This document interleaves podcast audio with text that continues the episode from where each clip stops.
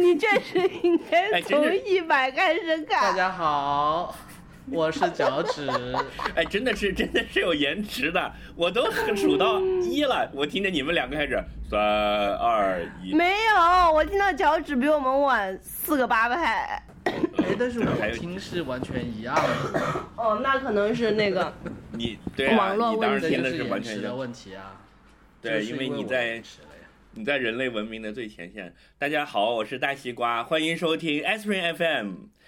我是翠宝，我今天有点咳嗽。今天是那个我们跟著名的呃微信公众号“奥北纪事”联播的一集，我们那个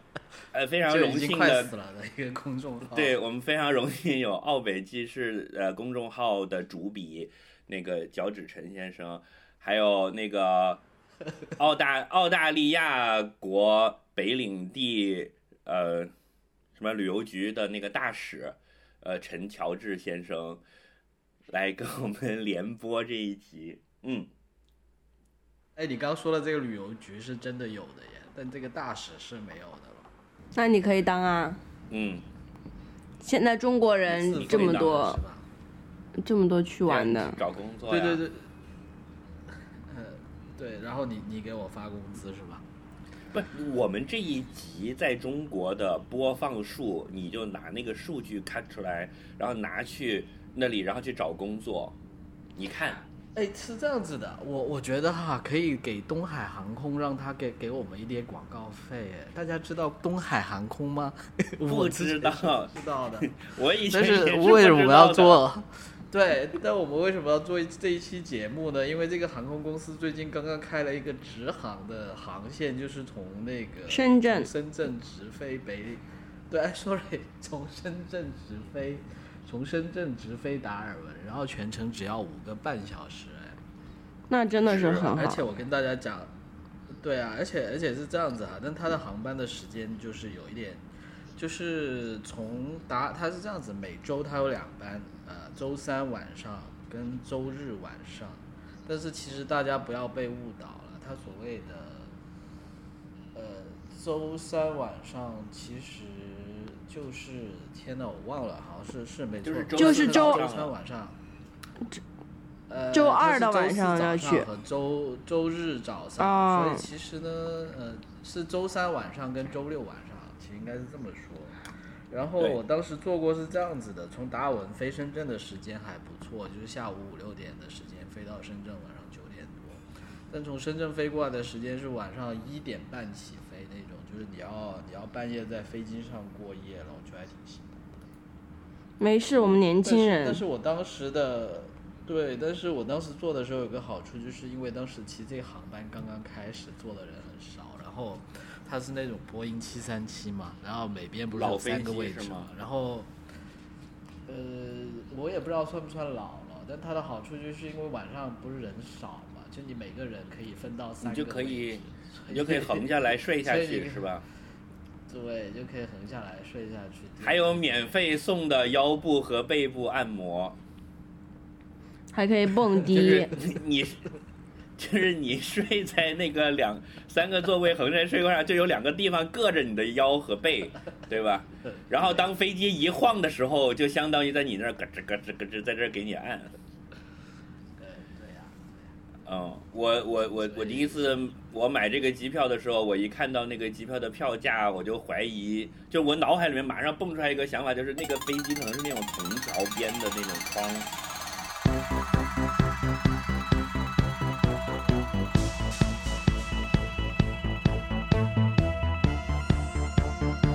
里就是传说中的 Aspirin FM 阿司匹林电台。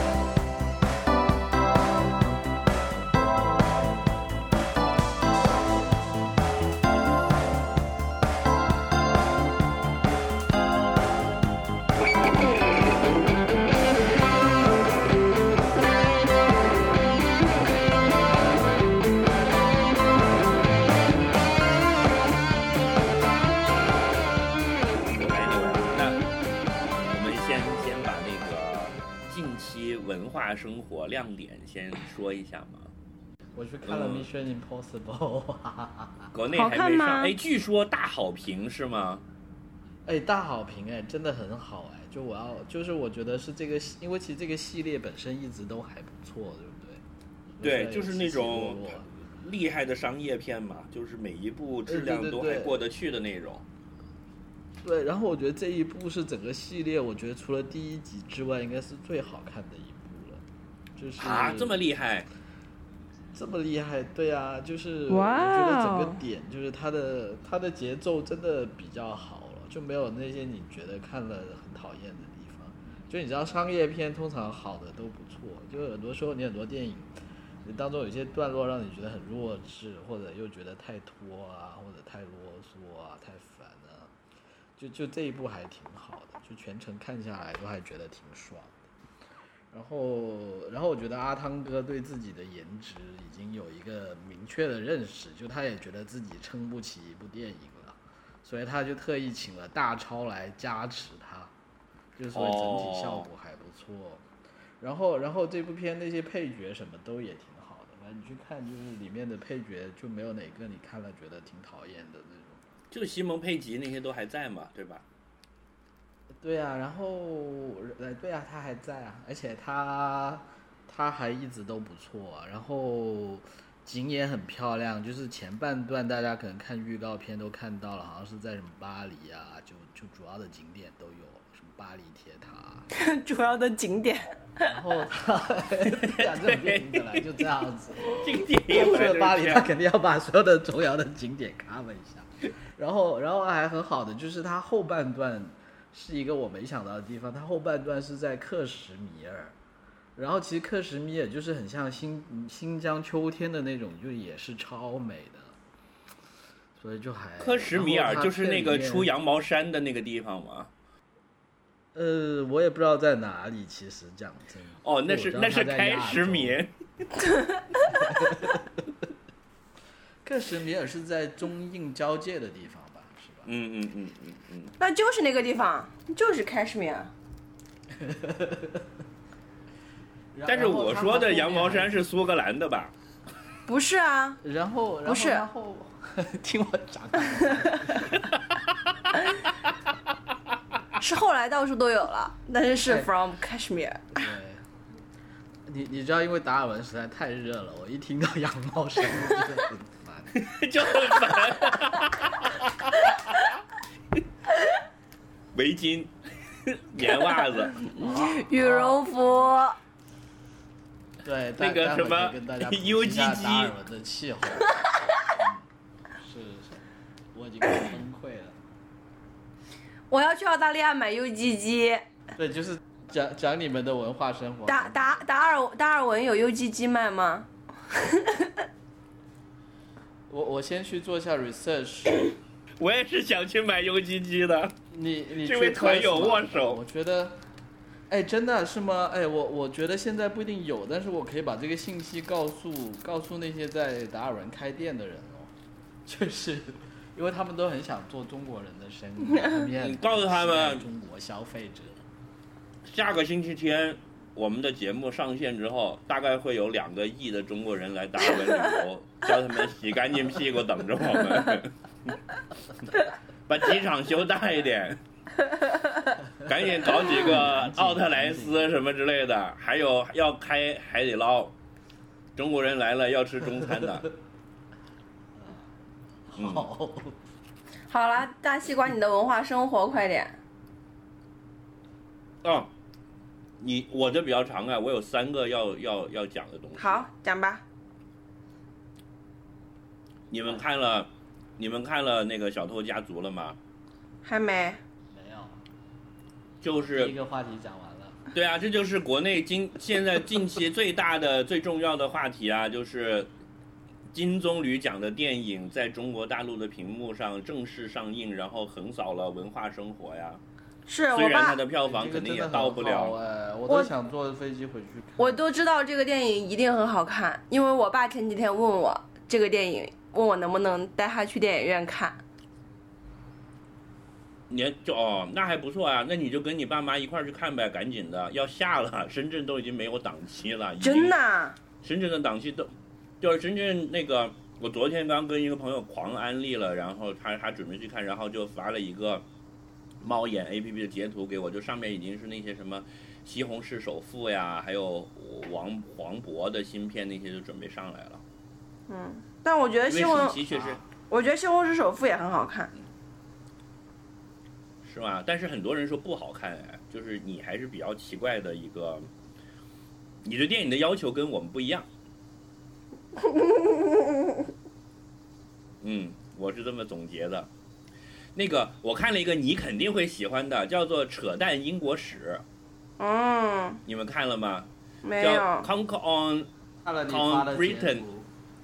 图，超好笑，就是笑到你不行的。叫什么？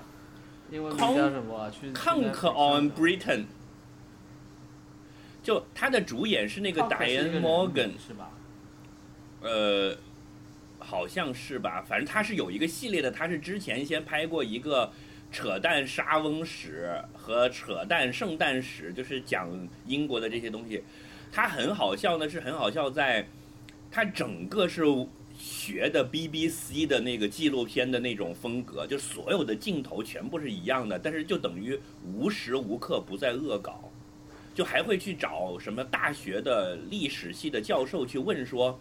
那猴子要花多久可以变成人呢？那我们把它关在动物园里，下个星期天去看它可以吗？这样子，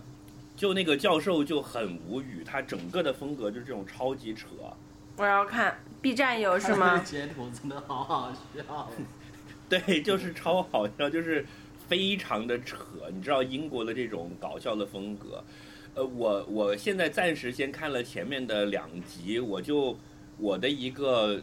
感受就是我很心疼里面那些专家学者了，就是 真的不知道该说什么好。就是被问傻了，他的编剧是他卡斯是这样的，他是那个《黑镜》的编剧，然后哦，Diane Morgan 是那个谁？就是你们看过以前有个叫 IT 狂人嘛，就是讲三个两个修我电脑认出的，他了，超好笑。对，就是那个那个女的。然后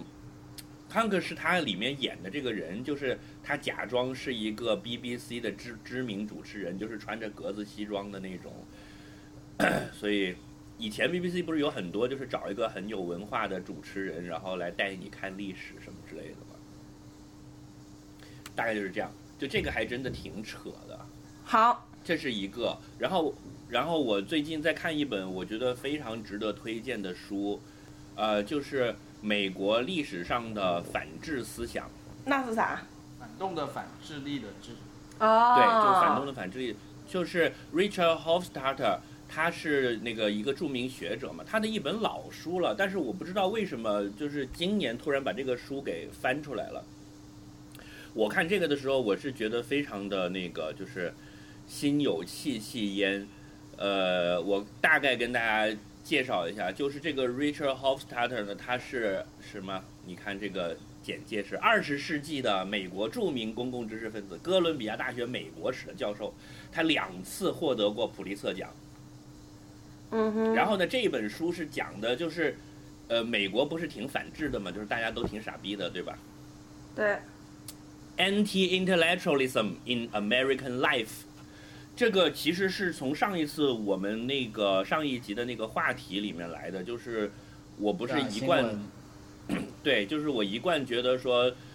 呃，大家可以有不同的意见，但但是大家要去思考，要去认识世界，然后有自己不同的观点，要去交流和碰撞是很重要的。然后我一贯认为，只有反制是我的最大的敌人，或者是社会前进的敌人。但是我发现，你看现在的整个中国社会，包括娱乐化也好，包括这些，就现在就是有一种反制的倾向，就等一下对吧，反制是一拥？而上啊什么之类的。反制的定义，Anti-intellectualism，对啊，那它的定义是什么？呃，我看看啊，好，来赶紧 Google 一下。是一种反智主义，又称作反智论或者反智史主义，是一种存在于文化或思想中的态度，而不是一套完整的思想理论。反智主义可分为两大类，一是对于智性 （intellect） 和知识的反对或怀疑，认为智性或知识对于人生有害而无益；另一种呢，则是对于知识分子的怀疑和鄙视。嗯，哦，那那我觉得这个不是在在在在过去某个十年当中，这完全是社会的主流啊，并不是说倾向的问题、啊。是的，嗯，你看反制反制主义的方针来的呀。嘿嘿嘿，不能这么说。反智主义的具体体现啊，社会文化表现方面，社会普遍认为智商高的人有自大的心态，所以对这类人有反感。对于智商较高的人的行为，常会误认为是自大的表现，这是社会文化的表现。然后观感与沟通方面的表现是，因为思考的方式与效率不同，产生不同的结论与行为，造成沟通不良等问题。政治体现是精英的行为脱离民意或事实，或以专业形象来推销错误理论，引起人民或者精英的嘲弄或反抗。在教育方面，就是反对孩子学习没有实用价值的象牙塔学问，比如中国广泛流传的“读书无用论”。其实，反智主义是跟民粹主义和重于政治这两个概念紧紧的结合在一起的。嗯就是这样了。我觉得这个问题讲到这里，大家都知道了。然后呢，这本书呢很牛叉的地方就是在于，他他本身是一个美国历史的学者，然后他从美国历史上面往下梳理，就证明了美国是有一个反制的传统的，就并不是说到了现在我们物质丰盛了，然后呃洗脑的娱乐很丰富，造成反制盛行，或者说是某一部分人的阴谋，而是在我们的整个传统文化里面就有这个传统，它一直这么过来的。它现在的这些表现只是文化传统里面的这些因素在当代社会的表现和这个发展而已。嗯这本书非常值得一看，但是 somehow 不知道为什么没有简体中文版，然后呢，繁体中文版居然也是刚出没多久，但是它是一个六十年代就已经成成成书了的一本书了，所以我觉得还挺奇怪的，因为首先这个作者并不是什么新人，他是就是很有名的学者了，那按理说应该有人盯着他翻译他的每本书才对的，对吧？嗯，然后呢，这本书呢又是又是他比较有名的一本书，那为什么到了这个时候才会翻译他的六十年代的一本书，也是挺奇怪的。嗯就这样，嗯，所以我就找来看了，呃，我也是偶然的机会看到，然后就觉得真的很值得推荐，大概这样这样子。所以那个扯淡英国史其实就是一个比较反智的东西嘛？这两个东西有没有矛盾？我觉得他是在反讽反制啊，这还是的不太一样的。嗯，他反而是有正面好，意义的。嗯，他他他是把反制的行为做得非常搞笑，他在嘲弄那些反制。好，来，我跟大家讲一讲为什么在达尔文会听到毛衣会那么难受，因为因为因为是这样子，可能跟大家对标一下，打个比方，大家会理解，就是说。达尔文它的地理位置呢，它是处在南半球的纬度十几度的地方，所以大家可以对标的地方呢，它的气候大概应该是跟三亚或者是曼谷那样的一个地方，就是长年累月都是非常热，每一天都是在三十度以上的一个地方。哦但，是呢，啊它每一天吗对，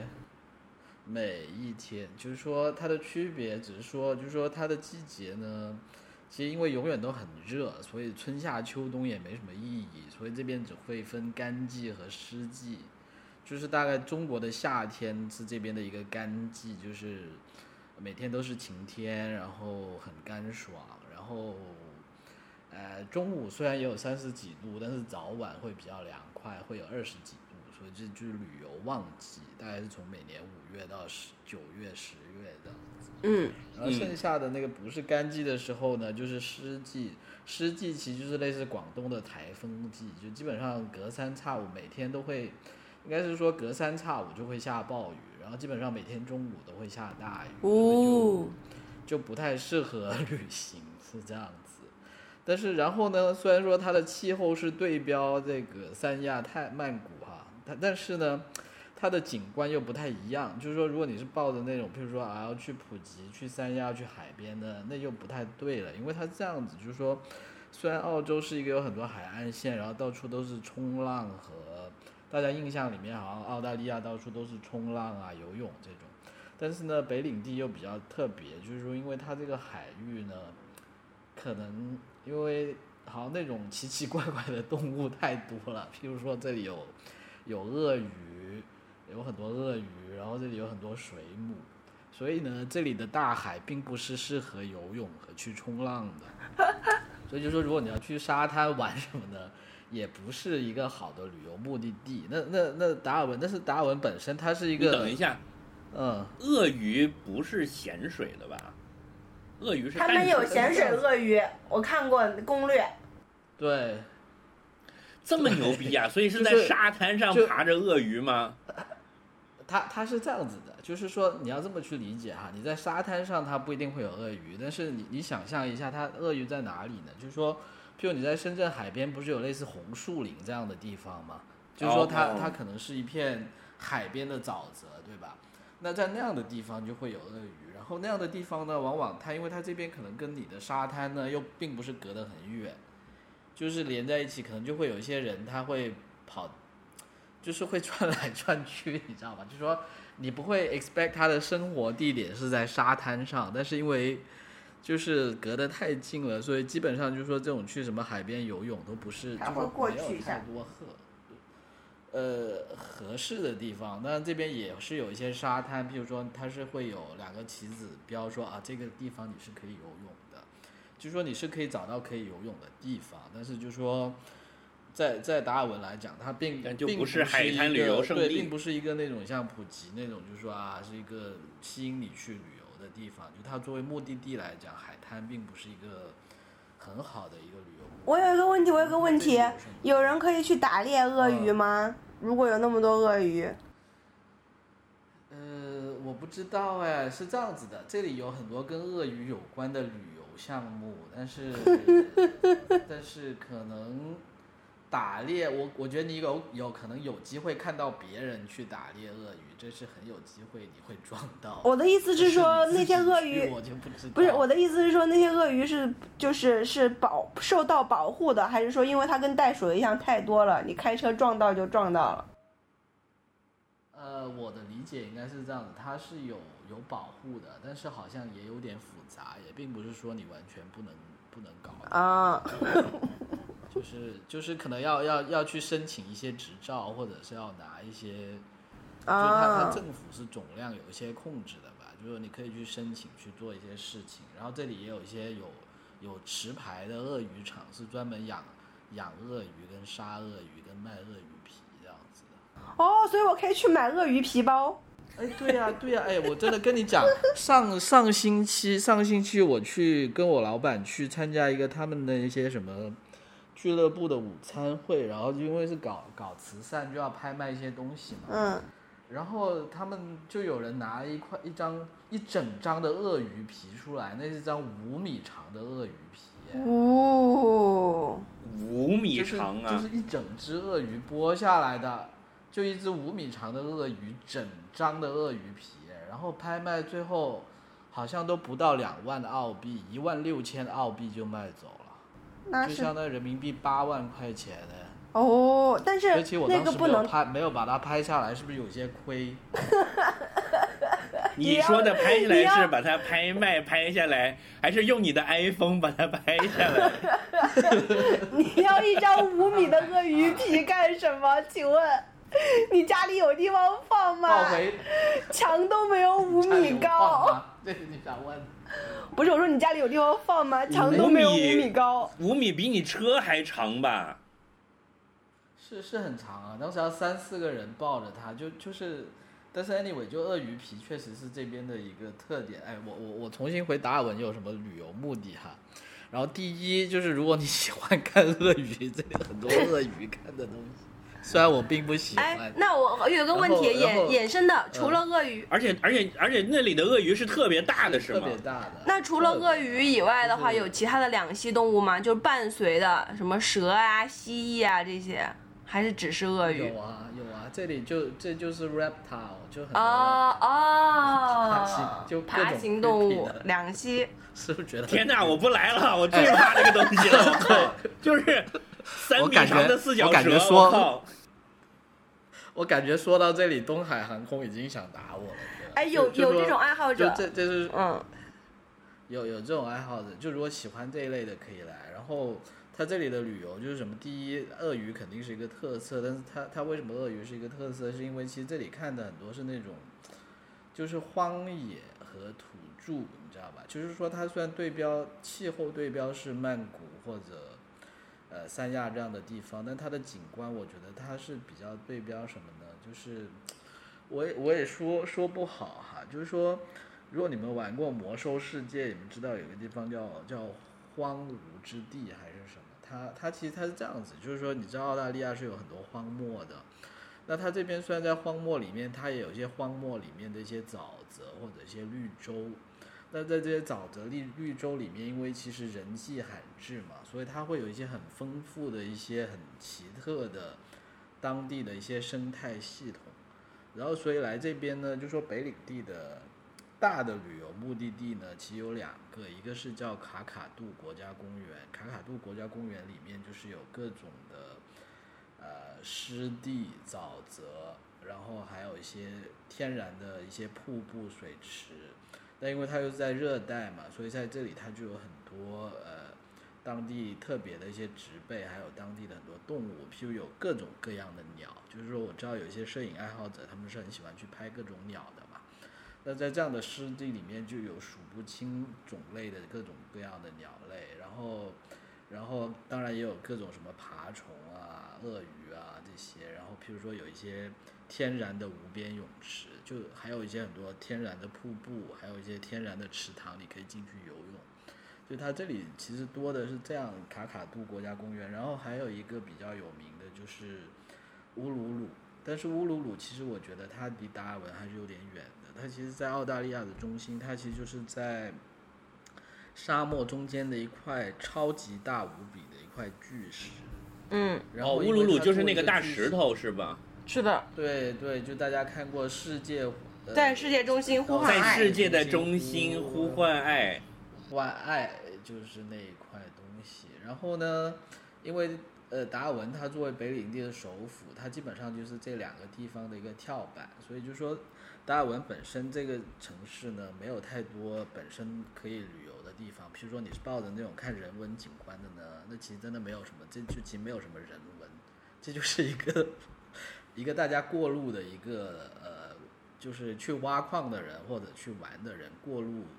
呃，在这里可能什么住住酒店啊，喝喝酒、吃吃饭，这么这么起来的一个城市。然后，呃，但是它这里就是说，你可以去看到很多很原始、荒芜的大自然吧，就比较适合喜欢去看大自然的人，所以是这样子。然后购物什么的呢，我觉得还需要去发展一下吧，因为它这边整个购物什么的那些文化都并不是太发达。就是如果你想来买东西的话，你会比较失望，因为基本上，呃，五点钟之后很多商店都关门了，它还是这么一个概念。所以以魔兽世界为以以魔兽世界来打比方的话，就是是贫瘠之地，就是兽人和和巨魔的出生地，是吧？对所以达尔，所以达尔文是十字路口还是奥格瑞玛？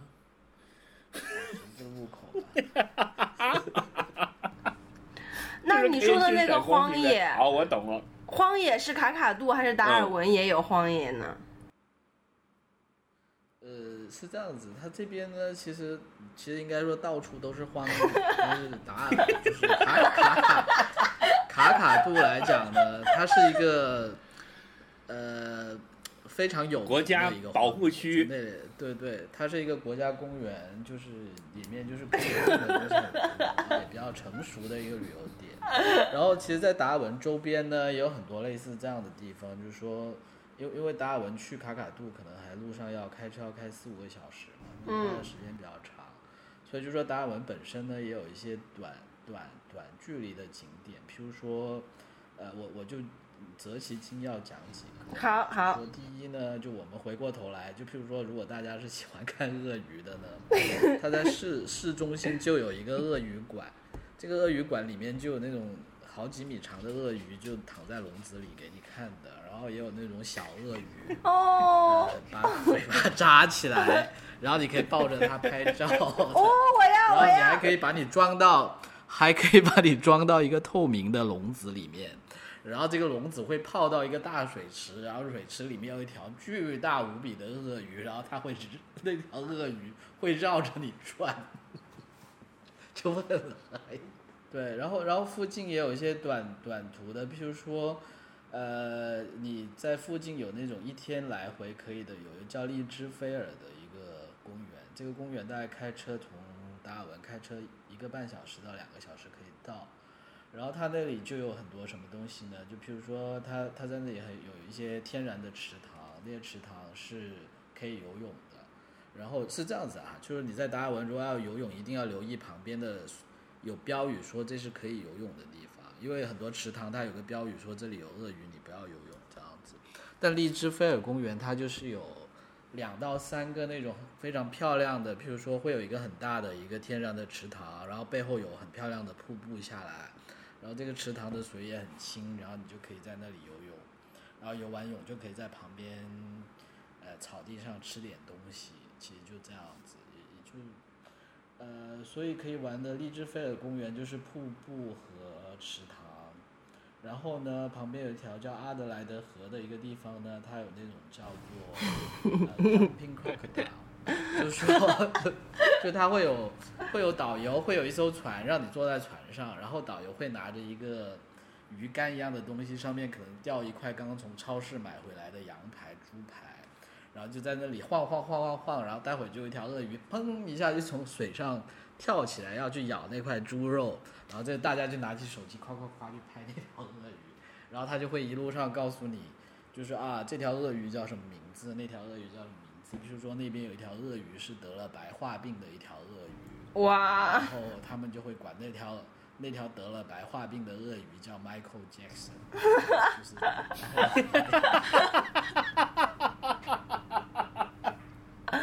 好好，像很坏，对不对？然后，然后，然后就是它会起各各种各样的名字咯，就譬如说有一条鳄鱼的左手是有些问题会叫这个叫什么 lefty 还是什么。然后然后就是带你去看鳄鱼了。然后其实我当时去看的时候，觉得鳄鱼反正我倒没太大的兴趣，但是它它那个河边呢，因为有很多很多鸟，就很多各种各样的鸟在那里飞来飞去，就我觉得那鸟就还挺好看的。然后你在达尔文，哎，你你你等一下，你等一，下。嗯，讲到鳄鱼，你我很小很小的时候在红白机上玩过一个游戏，就叫什么 Crocodile Dundee 是吧？呃，Crocodile Dundee 它是这样子哈，它是一个 现在脚趾是变成鳄鱼专家了吗一个 一个一个 icon，对吧？是不是就是你们那一块儿的一个人，然后后来拍了个电影，然后这个电影又改编成了游戏啊？是没错，他这个是一个就是鳄鱼先生是吧人物？没错，鳄鱼先生。然后呢是这样子的，后来呢好像就有人说那个故事是假的，就是说并没有一个人这么神，就是觉得他很多是传说，并不是真的。然后后来就被就好像就被叫什么被辟谣被辟掉了。然后最近呢，就是好像很多旅游局就现在想办法要吸引大家来玩嘛，因为这两年这边经济好像也不太好，然后，然后当地的旅游局就提出要复兴鳄鱼登底这个这个品牌，然后又开始宣传这样子。我我印象他是是那个那个游戏里面，他就是戴着一个帽子，然后就是拿鞭子这么抽，然后就要跳啊什么之类的，是那么一个游戏。对，就就传说他就是可以抓鳄鱼嘛，是这样子。然后是这样子，就是说如果翠宝箱你要买什么鳄鱼皮的制品他，在这边每周四跟周日在海边，在鸣笛海滩市场，就就当地其实鸣笛海滩市场是这么一个东西，就是你可以去那里，呃，买很多吃的。那里其实主要是小吃集市，有各种各样吃的，但他那里也会有人卖各种鳄鱼制品，就比如什么鳄鱼皮的帽子啊、钱包啊、手提包啊，还有什么腰带，都是纯纯手工做的，而且真的也都不贵，就是放在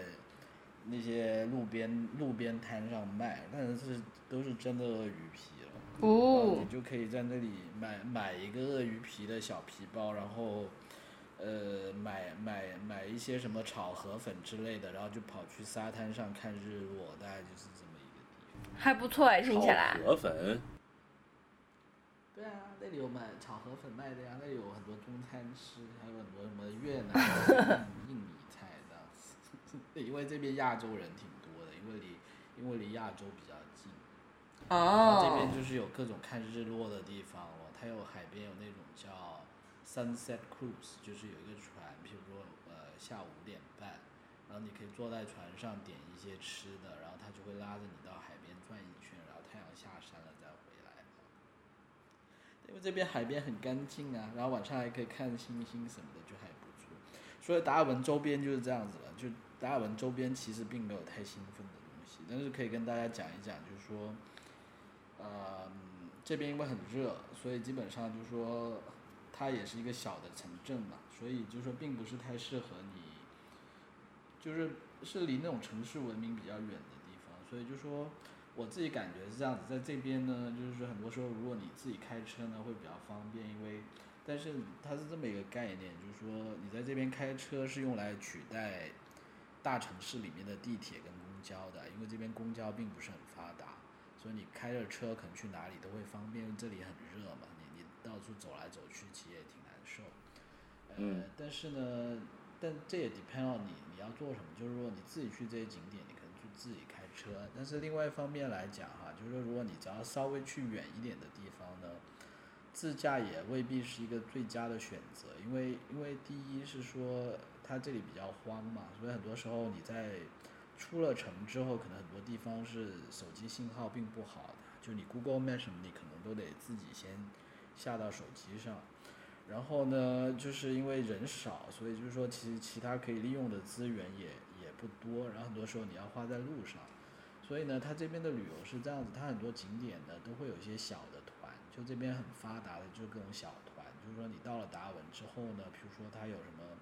卡卡杜的三天团啊，然后荔枝菲尔的一天团呢，还有就是各种周边景点的团。那这些团它基本上就是说，因为达尔文也很小嘛，所以它这些团基本上你报了之后呢，它它的模式就是说，譬如说那天一一大早，它这个团就会把达尔文里面所有的酒店都转一圈，因为都离得不远，就去各个酒店你报了名的人把你接到车上，嗯然后就会去出发，出发，然后可能完了之后就拉回来把你扔到酒店。嗯这样子，就如果你要去玩呢，但是这种的好处就是你自己省事，不好处就是你要跟着团去嘛，嗯很多人也不太喜欢。但是如果你自己去的话，就可能得做这种功课。但是肯定比自己去要安全。对对的嗯对的。然后呢，呃，这里还有一个就是说，如果你自驾的话呢，我觉得岛也还好，因为这边整个系统还是比较，如果你没有去太远的地方，它还是比较 support 你自驾的，因为其实油站啊、专便利店什么在城里面都挺多的。嗯，但是一出了城就啥都没了。呃，对对对，然后只是说可能要注意这边的交通规则了，就可能跟美国那些比较像，就你从辅路进主路，你得让主路上的车，有 stop 标牌的地方一定要停。还有就是因为这边是左行的嘛，是靠左边走的，靠靠左边走，靠左边走，我觉得也没有大家想象的那么难吧，其实你开一两天也就习惯了。靠左边走的问题就是说，它这边的交通系统跟英国有点像，就有很多那种转盘的系统 Runabout 的系统）。Roundabout 的系统，那你作为左行的国家，就是说你记你就记得你到了 roundabout，你永远要顺时针这么去转。它一般在路口都会有提示你的方向，你都是顺时针转，然后你永远要让不像我们是逆时针转的。对对，然后你要看你右边，就是说，如果你右边有车，你得先让它；但是如果你左边有车，你要让你左边的车会让你，就你右边是大的，所以就是说，反正我觉得唯一要记得就是 roundabout 的那个系统会比较不一样，就你要让你右边的车是这样。哦，你们那边马桶里的水转的也是不一样，对吗？哎我没留意过哎，真的哎。你要我现在去看一下吗？等一下，我现在去看一下。我觉得我们现在我们这期节目就是完全像那个扯淡英国史一样，就是我们对着乔治不停的问傻逼的问题，直到把他搞崩溃。看不出来，我这个马桶不转的耶。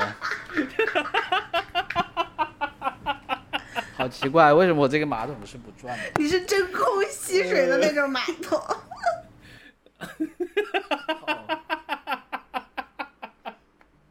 哎呀，我不行了。是这样的，因为我不是前段时间去了米国嘛，就是我当时第一次，就是那好多年以前，脚趾我们一起去美国那一次，我就有有这种感觉，就是中国人啊，其实是缺少对大自然的敬畏的，就是因为我们从小生活在一个。呃主要是我们这些从小在深圳长大的，不，即使中国即使是乡村，你也很难说什么会有一个地方你走十里地碰不到另一个人了，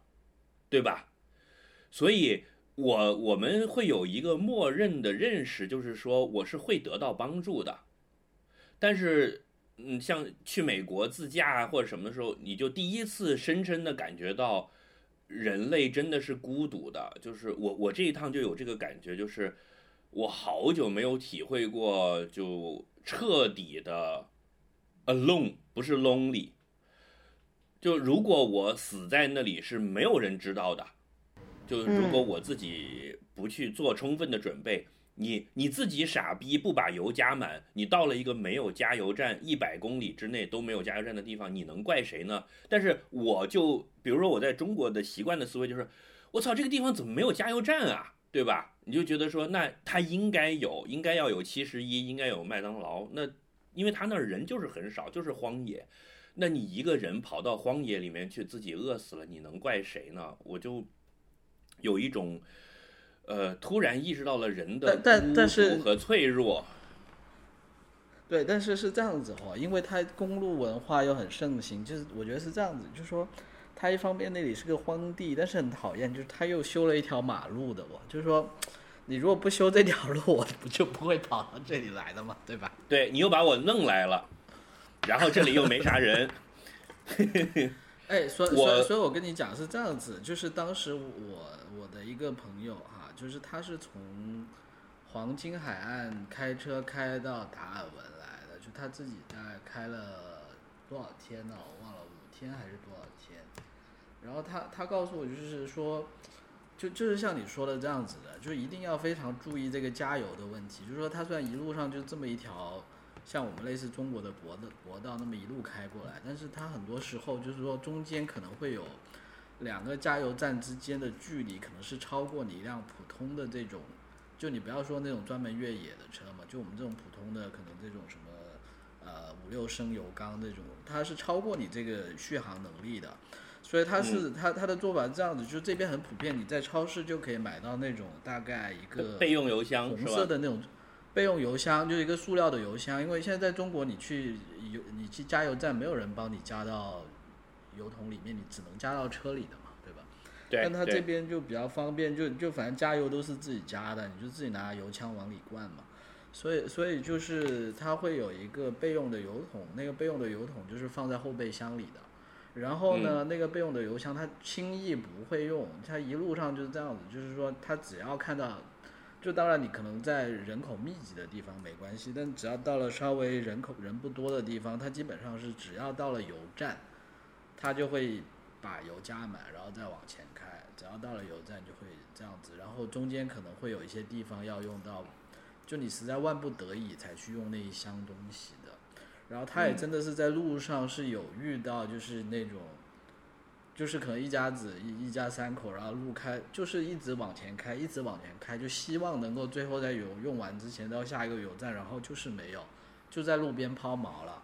但这种时候就是说，一般来讲就是说走这条路的人都有备用油箱，他们一般看到这种情况，他也会下车，反正让备用油箱救他，啊。对对对，但是很多时候就是你运气不好，你可能要等很久才会等下一辆车过来。嗯我这一次是是有一个，我不是一个人开着车去去走那个海边的公路嘛，然后呢，那个那个公路其实是一个非常旺的路，就是嗖嗖嗖不停的走车的，但是它的那个海岸线是往里一直都是荒凉的嘛，等于说你看了那个有一些停车点，它会有一些类似景点介绍这样的，就是从几万年以前这个地方就一直是这样了，它的植被啊什么的。那除了这一条公路以外，其他的地方就至今都是没有开发的。就是呃，海边的风很大，然后很潮，它都是那种类似蕨类还是什么类的植物，就看上去有点像我们养的那些多肉的那种花。哦，然后我就开了，我就开了一个岔路，就是它可能除了主道以外，有一些那观景的点是稍要稍微岔出去一点点，然后要爬一点山这样的。然后我就岔出去了，然后停到那个地方，一个人都没有，只有我一辆车。然后停下来之后，我就花了大概二十多分钟爬上那个小山包，然后站在那个小山包上呢，面前就是一望无际的太平洋。身后就是这样的植被，就都不是你平时我们见到的花花草草。然后海上突然间就起了雾，就是那个风啊是大到呼呼，就很冷，大概温度只有十一二度。然后我穿着，你想八月份的夏天，我是穿着短袖短裤去的，然后我穿上了帽衫，在外面又又套了一件那个优衣库的薄羽绒服，我站那个海边，那个雾一上来，周围一下子什么都没有了。就所有的东西就泡在牛奶里面，然后突然间所有的声音消失了，所有的光也消失了，我就等于一个人站在那个山上，周围大概二十米以外就什么都看不见，是一片乳白色。哇，然后我就只能对，就只能听到那个风的声音，哗哗哗那么吹，就是那个风是大到我的帽子要被吹走的那种，我是一只手一直摁着我的帽子的，就在站在这么一个地方，呃，那个呃，理智上我看了《哈利波特》，就这个时候就是伏地魔都要出来了，伏地魔要来了，理智上我知道我的车就在离我十来分钟路程的地方，而且那个车再往外面开一点点就是非常旺的路，不停的有几百辆车在开过的路。但是突然间我就意识到，我是有可能死在这里的，是人在荒野里面是很无力的。嗯而这种感觉对于中国人来讲是一个非常陌生的感觉，你几乎不太有任何时候会觉得说，因为你看我经常我出门我不带水，我随时口渴了我就找个东西买一下就行了，对吧？但是对，在那个的时候是我出发之前是专门去了超市买了一箱水，十二瓶放在我的车上的，因为我知道后面可能会有这，所以你你要把水、吃的、呃油、呃防晒，就是下雨怎么办，爆胎怎么办，所有的东西都想好。然后我的手机那个我把 Google Map 离线到了手机上，就虽然会没有信号，Google Map 动不了，但是那个 GPS 还能看得到，所以你离线到了手机上的地图还能对得上，对吧？所有一系列的这些准备，然后就会让人意识到人的渺小和自然的残酷吧，就是突然间被抛到这个地方。但你想说起来，我还不是在一个多么荒的地方，都嗯，突然间感到了那种，就是我特突然间感到了彻底的孤绝，没有人可以跟我取得联系，我跟其他的一切东西是举隔绝开的，我是被一个人冷冰冰的抛到了这个残酷的世界上的。我突然意识到了生存的真实的面貌。我们有时候觉得有很多人能够帮得上，其实也是帮不上的。嗯，就这是我这一趟最大的收获啊，就有一个非常 private 有没有？的，是不是突然很很怀念我们两个？当时是不是很想给我们打电话？但是打不了。没有，我是我是突然意识到，呃，成家这件事情可能对一个人来说是重要的。是的，呃，就可以早睡对，睡。就是 就是那时候可能是三个人在一起，然后要死一起死。就如果你是有一个家庭，或者或者你有朋友，是是不一样的。你的那个，呃，因为我一直认为人本来就是可以独自活在世界上的。我突然意识到，就是很多，就后来我看到了一句话，就是很多自由主义者可能低估了人对于归属感的需要。嗯，不错，嗯，对，我觉得这个可能也跟年龄有关系吧。是的，我觉得就是，是我我同意你的看法。嗯，因为，那你像，如果你是一个 Crocodile Dundee 这样的人，你可能习惯了一个人 这个在澳洲大陆上行走，对吧？反正谁也干不了你，你腰上别个鞭子，兜兜里插把刀，然后穿着大皮靴，就是或者你是一个印第安人，呃，但是那那不一样的，就是我觉得 skill 是，skill，而而且，对，而且是这样子，就是你对抗大自然，其实还是有人会方便很多。就是因为我也看过一些纪录片，就他们会晚上去，譬如说可能有一些地方有一些鳄鱼可能会困，就反正肯定是会会滋扰人类或者怎么样，会他有专门的一些人去抓鳄鱼的嘛。那抓鳄鱼的人，他们肯定也都是一个 team 去的，就是肯定是比如说开着像船，有人负责开船，然后有人负责打灯，然后另外有个人专门就是负责拿一个什么东西，先把那个鳄鱼的嘴巴套住，然后怎么把它拉到岸上，然后另外一些人怎么去去扑住它的尾巴啊什么，就是你是团体协，很多事情你确实是要团体协作的。那当然，你一个人单挑鳄鱼是不可能的呀。就就你其实人类，你想你喝十八碗也不行生物，对你你你面对这么大自然，人类其实并不是一个很强悍的动物，对吧？是的，地球上比你强悍的动物多很多。那人的强大，其实一部分也是因为它的社会性了，就是就是够奸诈嘛用 语。言沟通，还有就是你可以用语言沟通啊，这也是很重要的事情，可以做分工什么的。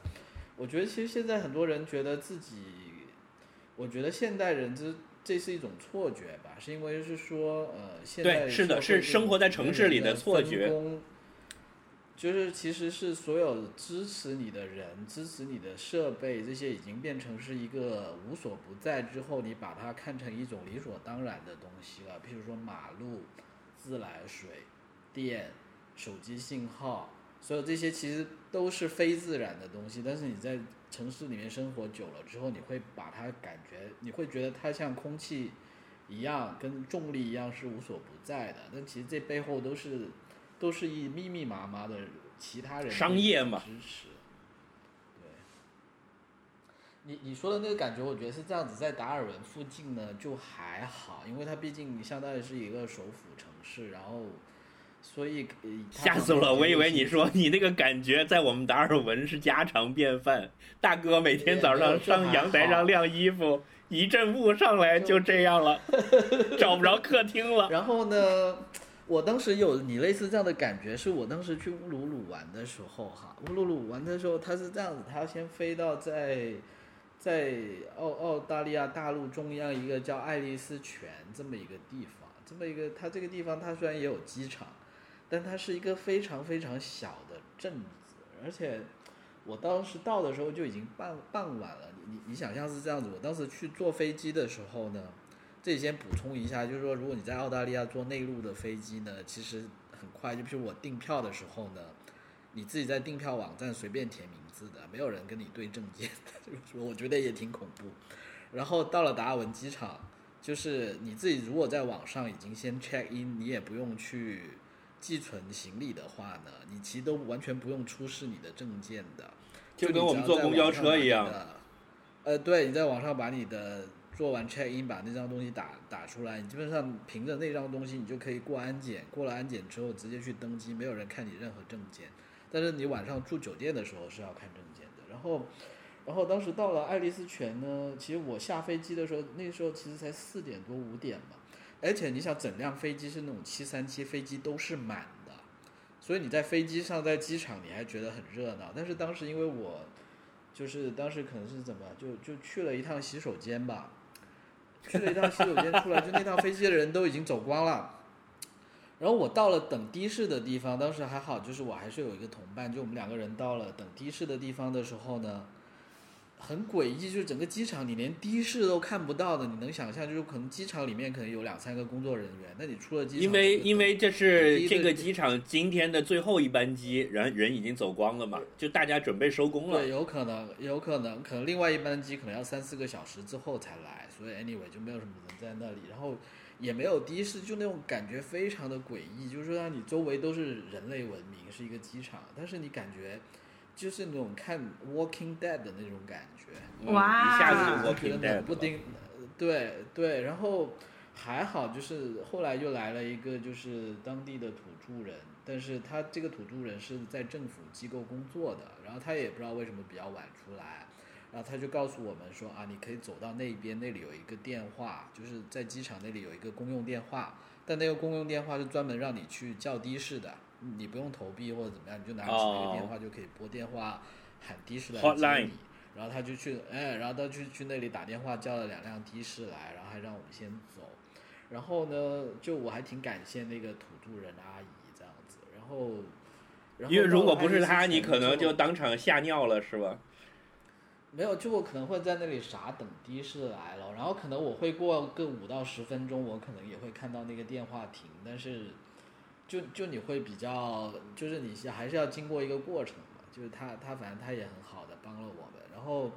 到了爱丽丝泉之后呢，那个酒店是它它爱丽丝泉是这样子，它当当地有一条河叫做 Todd River，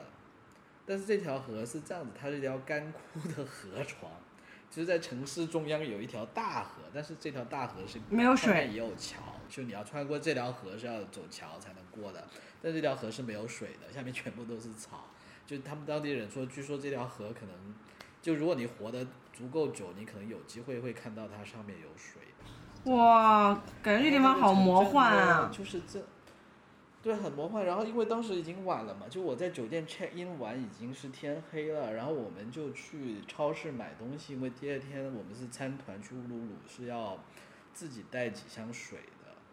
所以我们就去超市买水。但是你会觉得非常诡异，就你到酒店到超市那个地方呢，超市里面是有人，然后路边的酒吧、餐厅也有人，但是但是整条路呢又是无比的荒凉跟安静。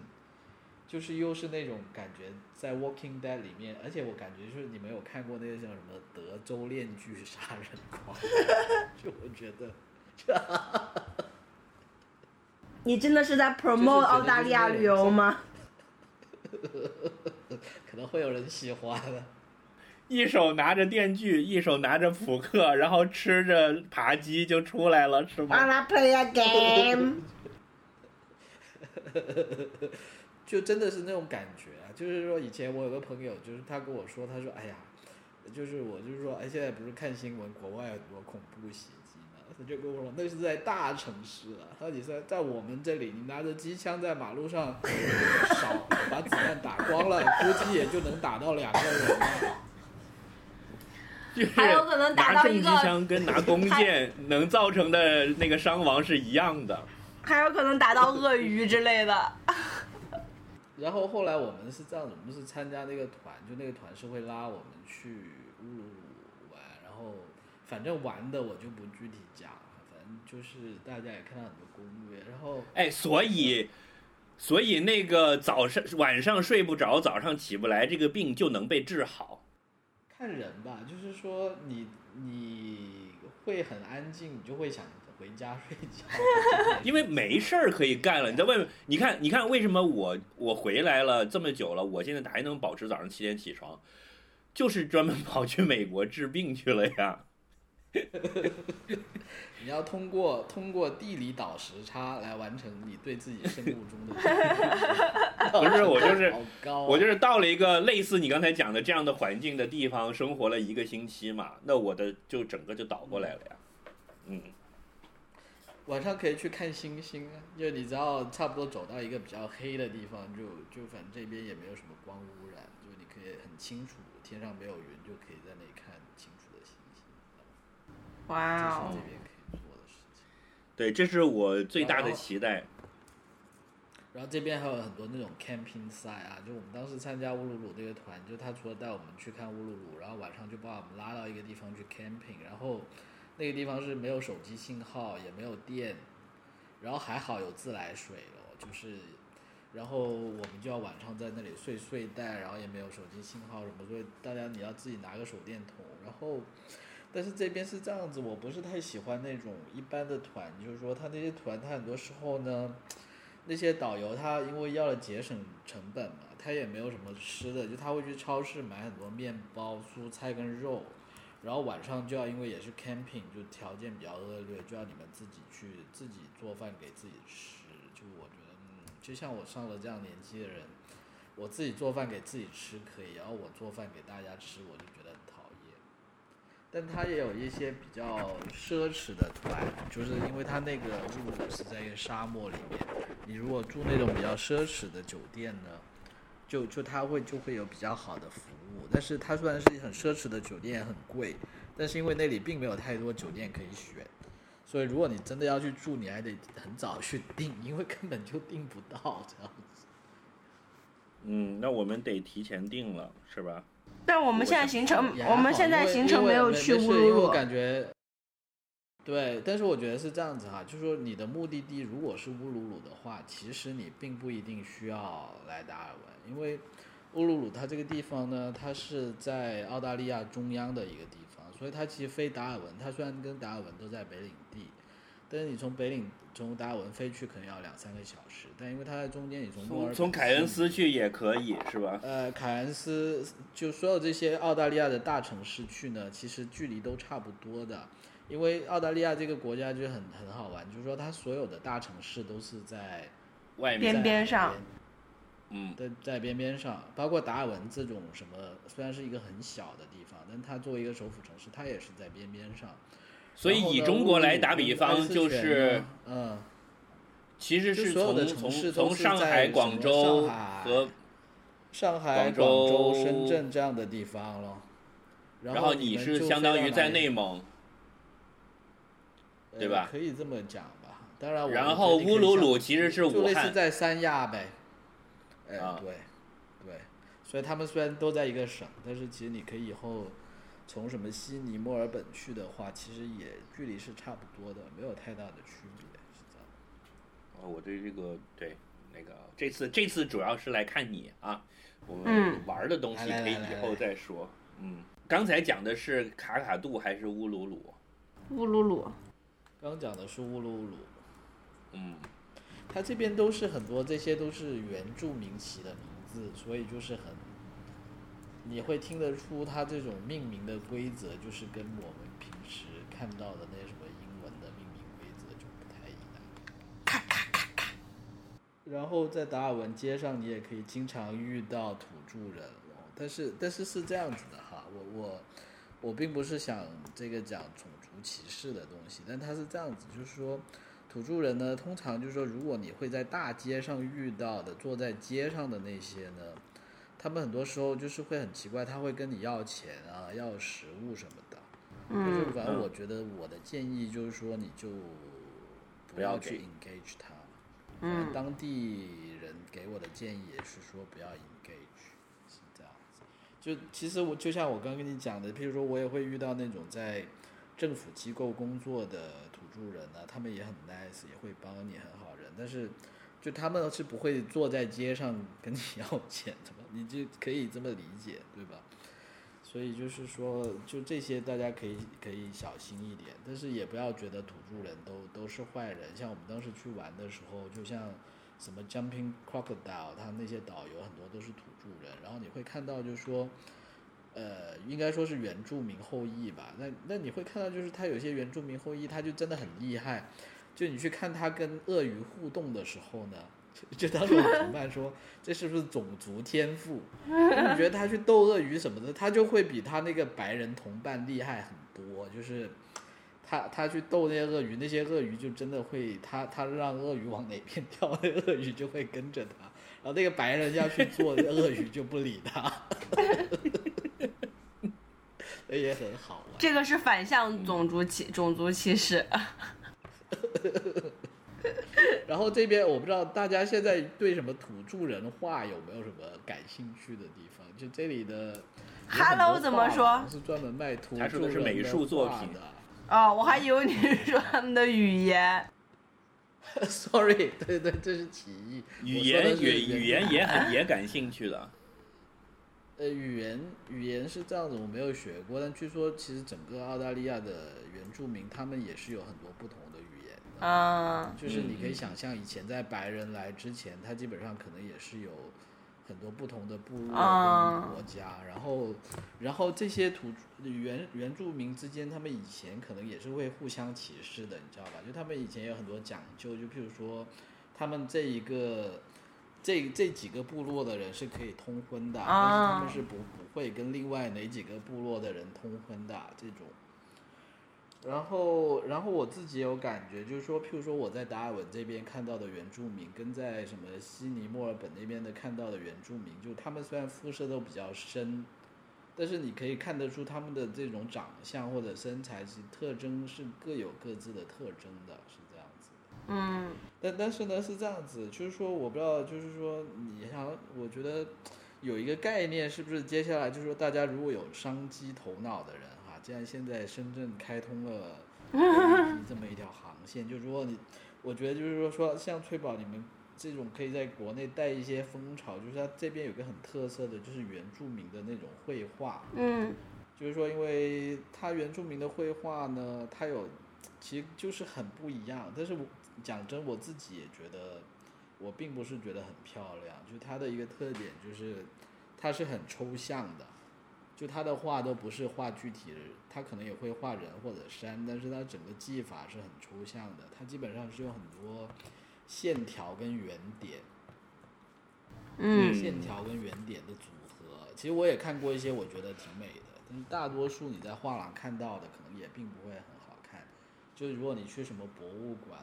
就是在澳大利亚，譬如说在北领地的博物馆，或者在我在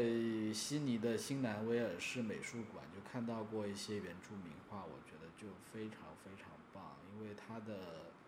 它其实是有一点介于它既然既是抽象的，但是又是那种呃怎么讲呢？它也有一些写意的一些东西吧，因为它它肯定是不讲究透视什么那些东西的，所以对对对，所以所以但是它跟儿童画又不一样。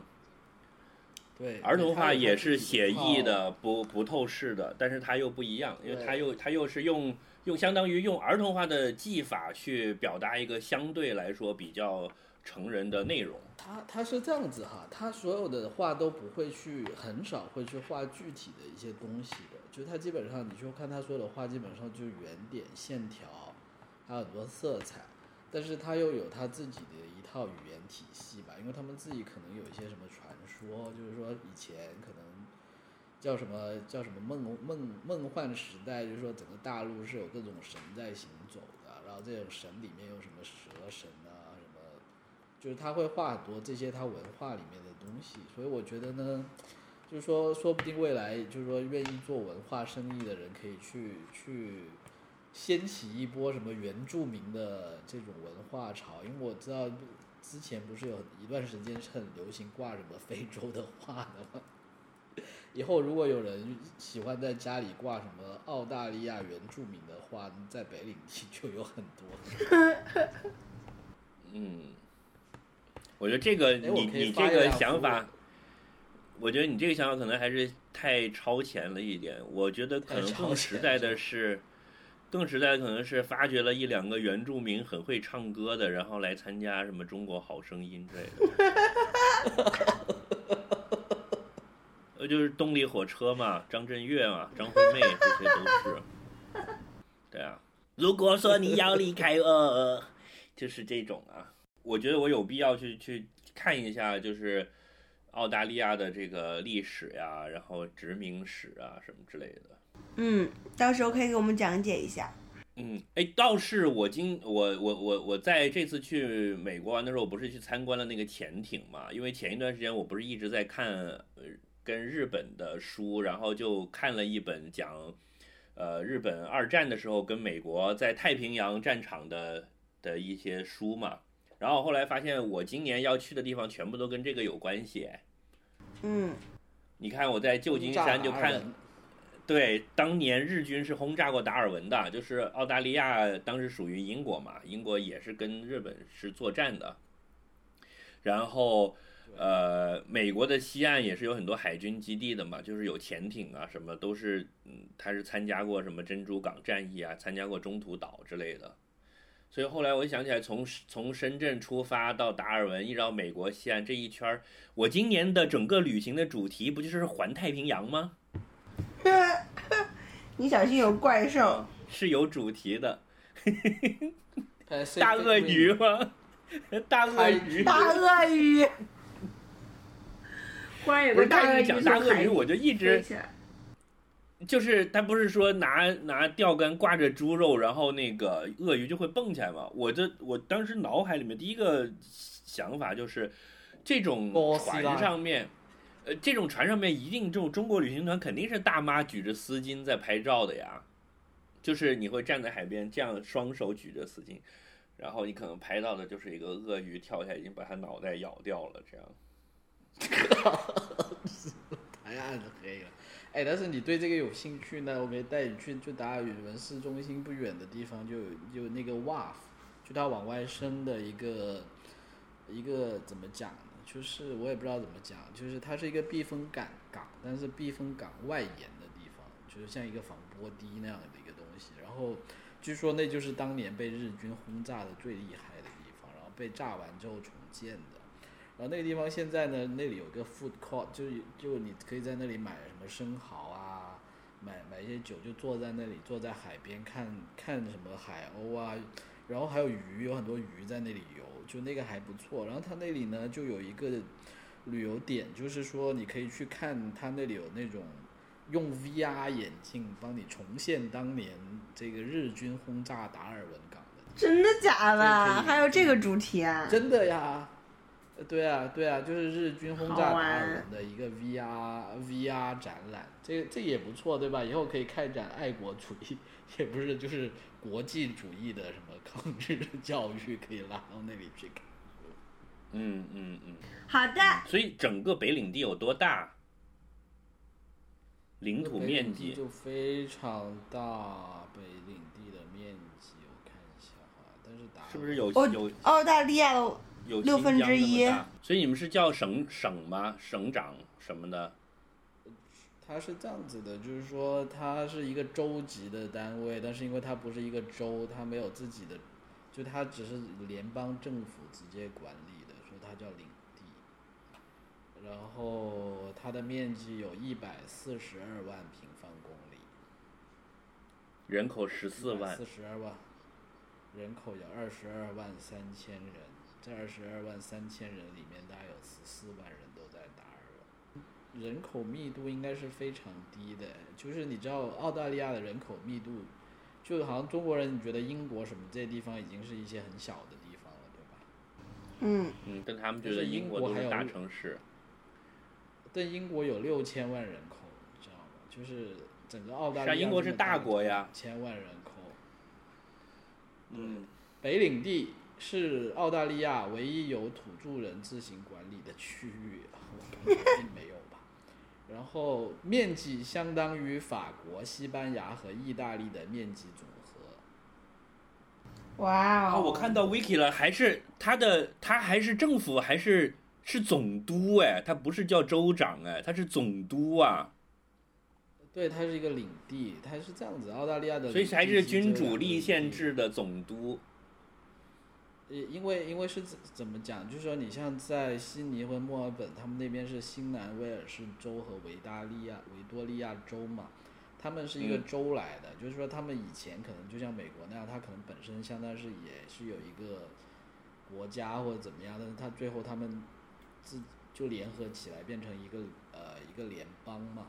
但是北领地它这么一个地方，就它本来就没有这样的一个机构，它纯粹是联邦政府就硬在这里，出于可能国防或者是资源开采的需要，在这里建建了这么一个城市，就它并不是嗯天然形成的。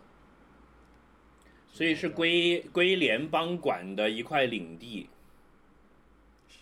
哇，好厉害，好吧，所以就感觉感觉没有人来，所以政府就强行在这里 建了一个城市的感觉。嗯，但那因为是一个优良的港口了，当时二战还是很重要的，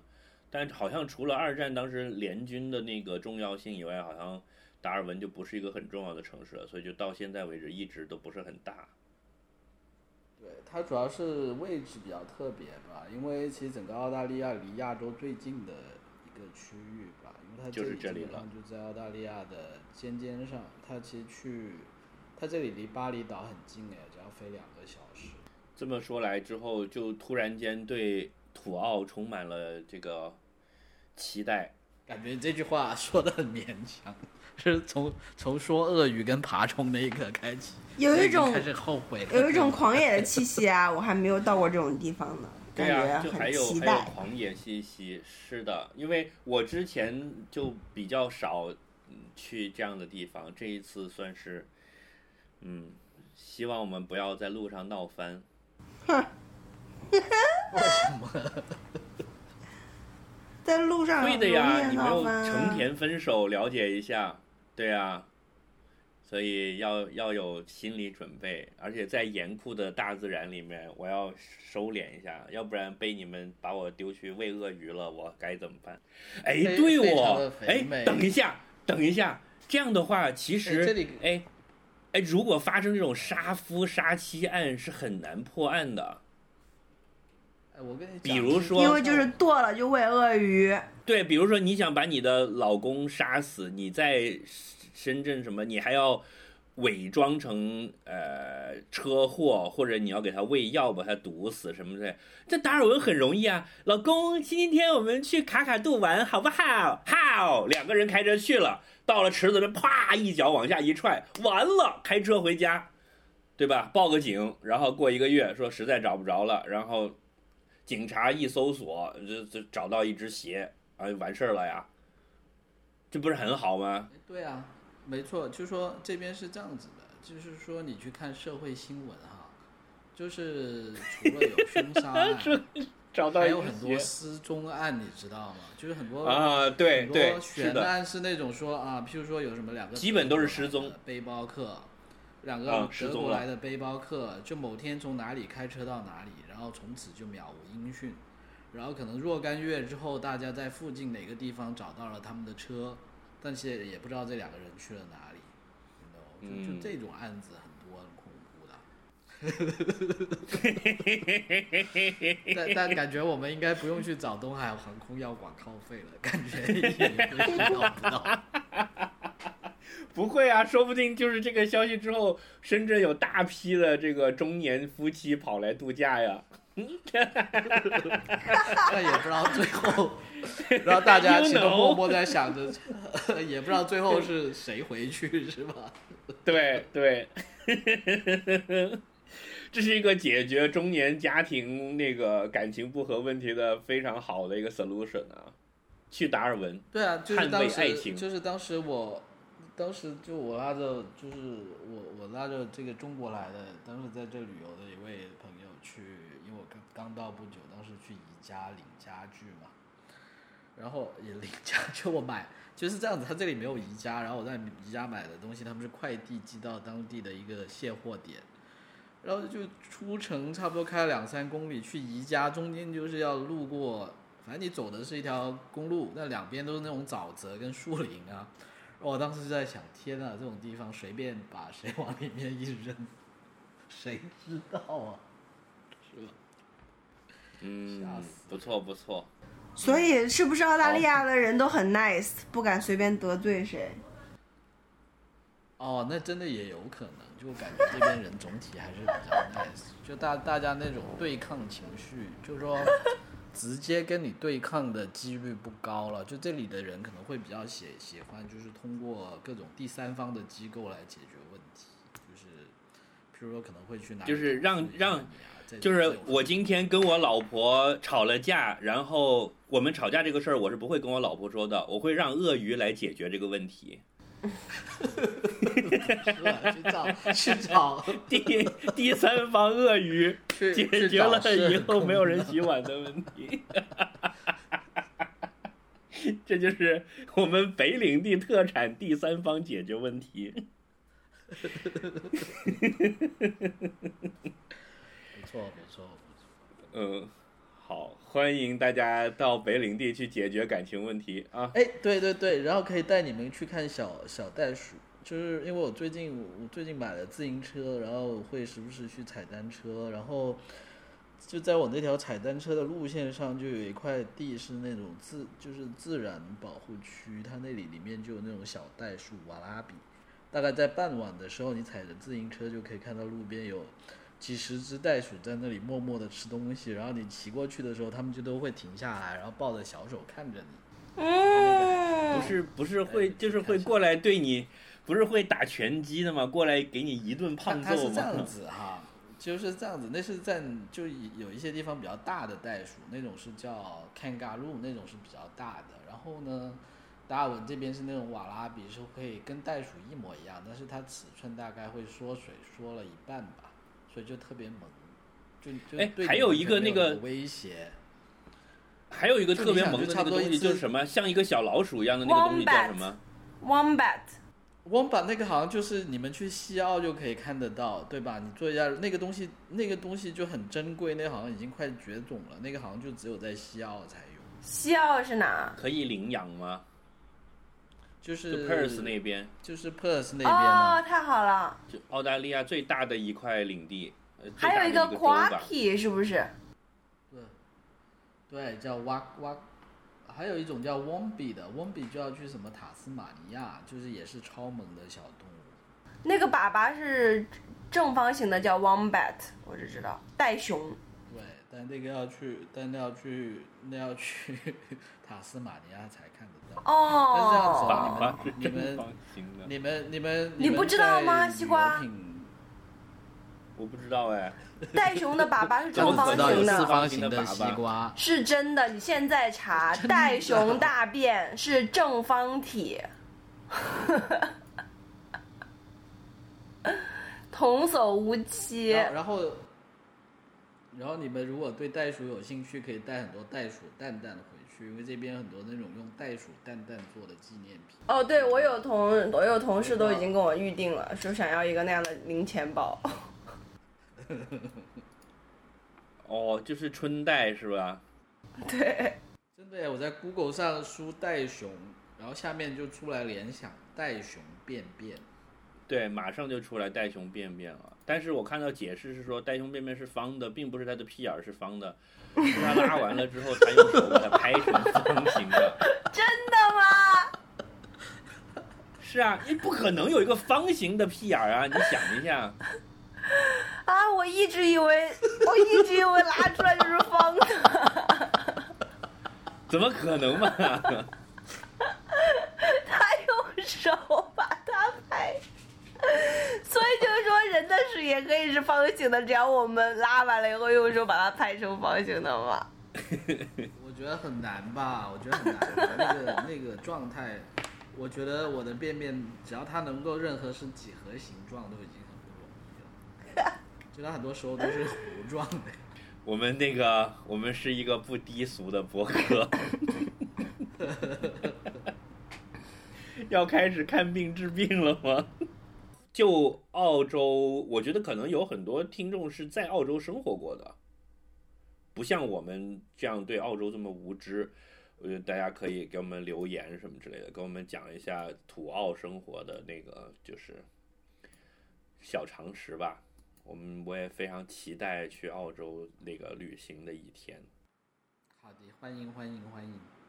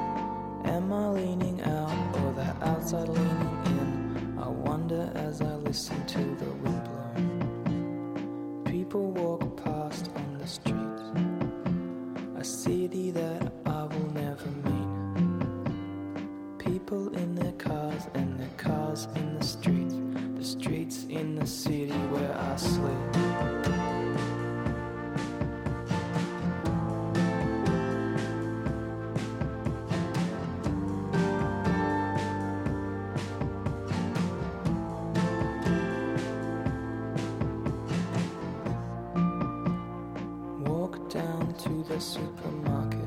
Milk and bread in my basket. Chocolate on the shelf and my mind on the docket. I'm a slave to the change that's in my pocket.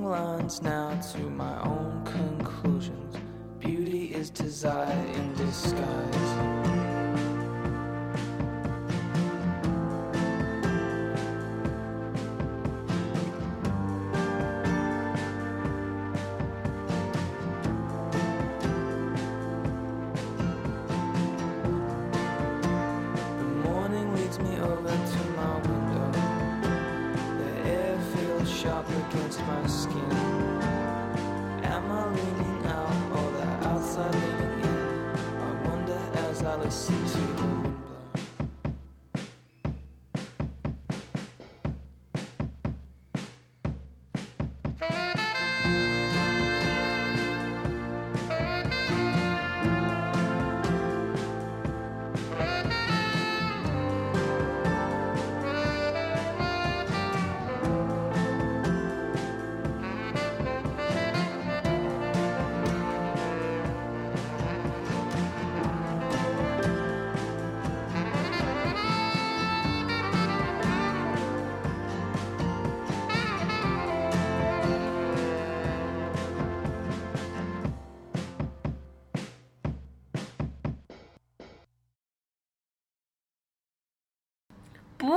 用手拍的，我刚刚查了。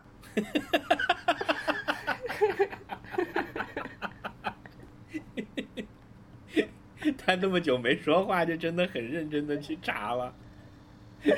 我也在 查，骗但是这个东西好像还是有，这还是有争议的，就是有争议的这个便便，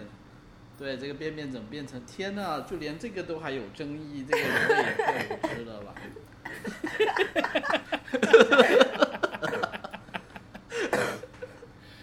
嗯，哎，但是他的样子真的很萌啊，这个袋熊。嗯，